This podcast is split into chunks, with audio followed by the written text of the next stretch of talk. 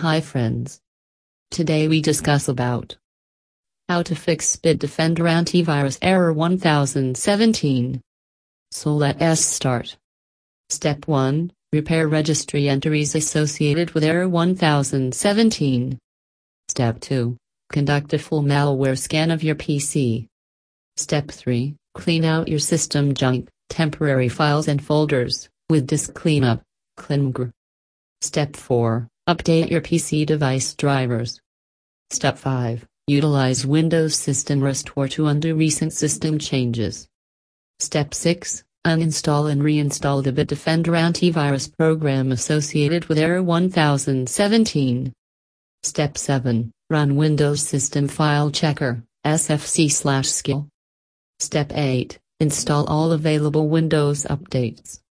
Step nine. Perform a clean installation of Windows. Thank you for listening.